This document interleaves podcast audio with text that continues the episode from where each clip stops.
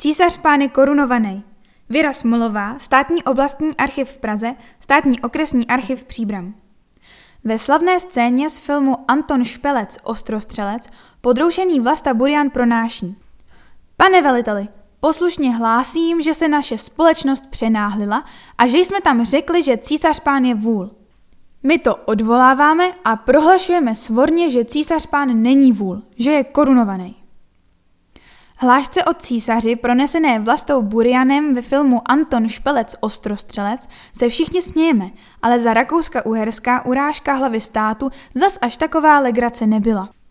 Dne sedmého ledna osmnáct devadesát pět obdrželo C K Landes Gendarmerie komando, tedy zemské velitelství četnictva, oddělení Příbram, respektive jeho vachtmistr, četnický strážmistr Josef Exner, od zdejšího policejního městského strážmistra Jana Vintra oznámení, že zámečnický mistr Josef Kafka v listopadu osmnáct devadesát tři, tedy před více než rokem, v lokálu ovdovělé Barbory Jelínkové na Václavském náměstí číslo popisné sto pět během hádky o to, jak zničit svého nepřítele, na výrok zdejšího komenického mistra Karla Pletichy, od toho je C K, odpověděl: na to se sere. Když Exner tehdy vyslýchal svědky tohoto incidentu, totiž výrobce růženců Františka Matějku bytem na Hornickém náměstí a truhlářského mistra Vincence Vintišku bytem na rynku, Kafka urážku opakoval i v přítomnosti vedle něj sedícího řezbáře Jana Procházky a výrobce růženců Václava Turka. Protože se tato hrubá slova mohla posuzovat jako urážka C K majestátu, bylo udání dvacátého třetího ledna osmnáct devadesát pět postoupeno C K okresnímu soudu Příbram. Ten se v zápětí obrátil na C K státní zastupitelství v Praze, které nařídilo, aby toto oznámení prověřil Příbramský okresní soud. Všichni svědci i obvinění byli spořádaní ženatí muži.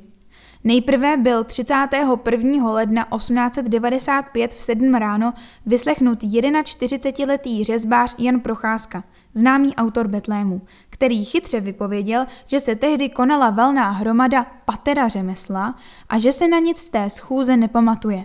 Tady vidíme, co dělá tradice.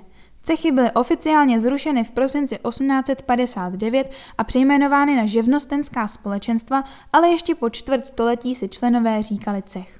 Pateráci sdružovali řemeslníky, kteří neměli vlastní živnostenské společenstvo, protože jich bylo méně, například zámečníci, řezbáři, truhláři. Dne prvního února osmnáct devadesát pět byl jako první vyslechnut třicetitřiletý truhlář Čeněk Vintiška.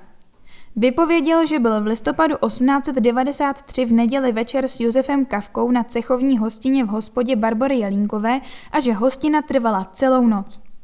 Josef Kafka byl jejím spolupořadatelem, takže přišel do hospody již před ní, popíjel pivo, zůstal tam celou noc a byl moc napilý.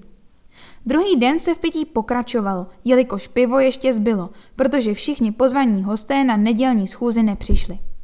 Vintiška se do hospody vrátil v pondělí ráno. Byl tam strašně opilý Josef Kafka, který snad ani nešel domů a popíjel s Karlem Pletichou. Řekl Pletichovi, že když má na někoho zlost, hned by ho zničil. Tehdy se mluvilo o tom, že má Josef Kafka spor s nějakým basátkem. Pleticha se vyjádřil v tom smyslu, že to nejde jen tak někoho zničit, že od toho je C K. Na to Kafka odpověděl: na to se sere. Vintiška nerozuměl, co tím C K Pleticha myslel, ale ví, že byl Kafka tak spitý, že o ničem moc nevěděl, protože potom vstal, obrátil se, vyhodil rukama do vzduchu a zase si sedl. Na dotaz vyšetřujícího soudce Vintiška doplnil, že tím C K mohl Pleticha myslet okresní soud. Po Vintiškovi byl vyslechnut třicetitřiletý komenický mistr Karel Pleticha.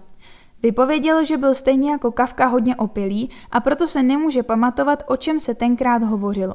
Že by měl s Kafkou nějakou hádku nebo že by se Kafka dopustil urážky jeho veličenstva. Potvrdil, že Josef Kafka byl spolupořadatelem té hostiny, byl už před ní v hostinci v Čelicos připravovat a pivo popíjel už odpoledne. Po hostině tam Kafka zůstal celou noc a celý následující den, totiž do pondělního večera, dokud se ho neodvedla jeho manželka s pomocníkem. Pleticha nebyl schopen říct, kolik toho Kafka vypil, protože pilo se zadarmo a tak se lehce pije a on byl strašně namazaný.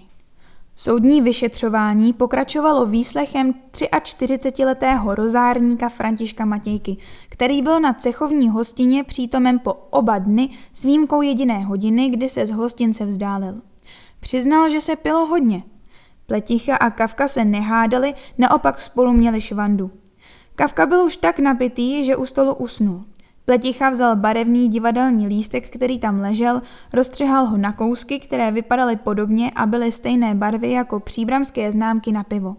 Podal ty kousky Kafkovi a řekl mu, máš ještě na pivo. Pak Pleticha řekl to o C K a Josef Kafka odpověděl, na to se sere. Nic dalšího o tom Matějka nevěděl. Další rozárník, čtyřicetiletý Václav Turek, potvrdil, že se pilo zdarma a proto hodně. Byl na hostině do čtvrté hodiny ráno, kdy si pro něj přišla jeho manželka. Trochu se doma prospal a v pondělí v devět ráno se do hospody vrátil. Zůstal tam až do večera, dokud si pro něj nepřišli jeho lidé. O hádce a urážce majestátu mu nebylo nic známo, naopak dělala se jen švanda. Až nakonec byl vyslechnut padesátiosemletý zámečník Josef Kafka, narozený v Příbrami z rodičů Matěje a Terezie Kafkových. Vypověděl, že je nevinný a že by nebyl schopen vypustit z úst urážku jeho veličenstva, ani kdyby byl opilý, protože mu sloužil plných jedenáct let u námořníků. Obdržel od jeho veličenstva dvě válečné medaile a chová před ním nejhlubší úctivost. Josef Kafka byl třikrát v bitvě. Poprvé ve válce v roce osmnáct padesát devět, což byla druhá italská válka za nezávislost mezi Rakouskem a Francií společně se Sardinsko-Piemontským královstvím, které se snažilo o osvobození a sjednocení tehdejší roztříštěné Itálie. Podruhé bojoval v Šlesvik-Holštínu, zřejmě v dánsko-německé válce, označované též jako druhá šlesvická válka mezi Pruskem a Rakouskem jako členy německého spolku proti Dánsku o Šlesvicko, která začala prvního února osmnáct šedesát čtyři pruským vpádem do Šlesvicka a skončila třicátého října Vídeňskou mírovou smlouvou.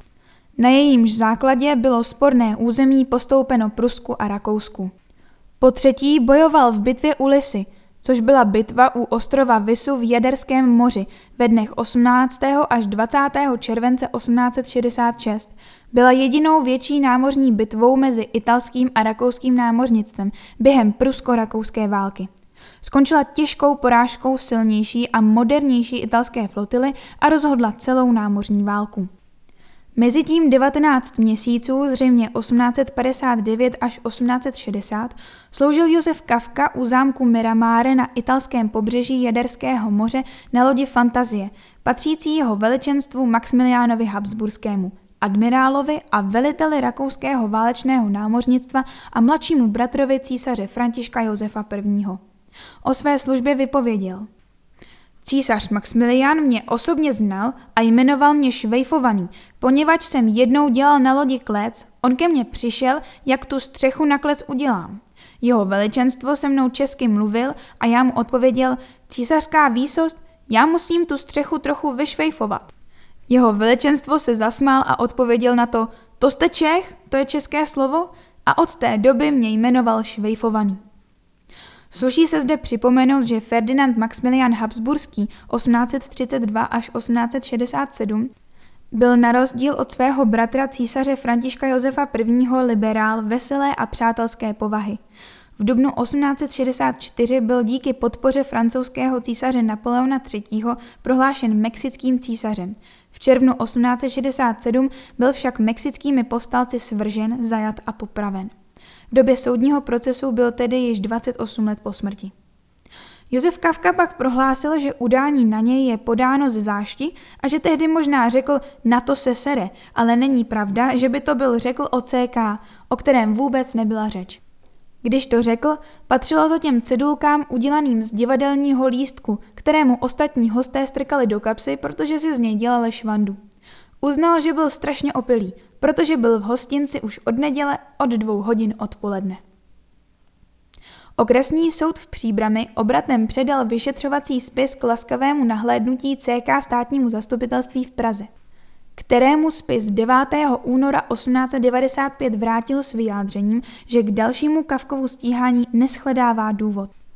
Kafka měl možná i díky své obhajobě štěstí, protože třináctého ledna osmnáct set devadesát čtyři byl odsouzen Václav Lund, nádeník z Višňové, pro urážku jeho velečenstva, již se dopustil v hostinci pana Františka Kuby na Březových horách, C K zemským trestním soudem v Praze ke čtyřem měsícům těžkého žaláře.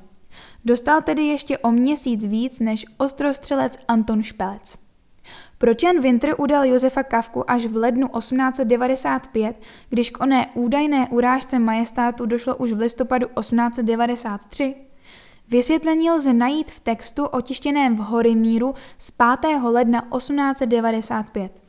Odvolání. My níže psaní Josef Kafka, zámečník, a František Kafka, obchodník v Příbrami, prohlašujeme tímto veřejně, že jsme neměli v úmyslu pana policejního strážmistra Jana Vintra aneb některého z pánů strážníků příbramských obviňovati z nějakého jednání nepočestného, an pověst v tomto ohledu rozšířená napravdě se nezakládá a že pan policejní strážmistr Jan Vintr a ostatní páni strážníci nám k žádosti naší prominuli urážku nad jim bezdůvodně učiněnou. O jaké nečestné chování šlo? Jisté je pouze to, že Josef Kafka byl jedním ze dvou měšťanů, kteří podali námitky proti průběhu voleb do obecního výboru v červnu osmnáct set devadesát čtyři a že i na základě jeho námitek zrušilo C K místodržitelství výnosem z druhého ledna osmnáct set devadesát pět volbu pěti zvolených členů, takže musely být vypsány volby náhradní. Jan Vintr však očividně Josefu Kafkovi nic neodpustil. Bohužel také nelze zjistit, zda byl Vintr na oné schůzi cechu osobně přítomen, nebo zda mu Kafku někdo z návštěvníků hostince udal.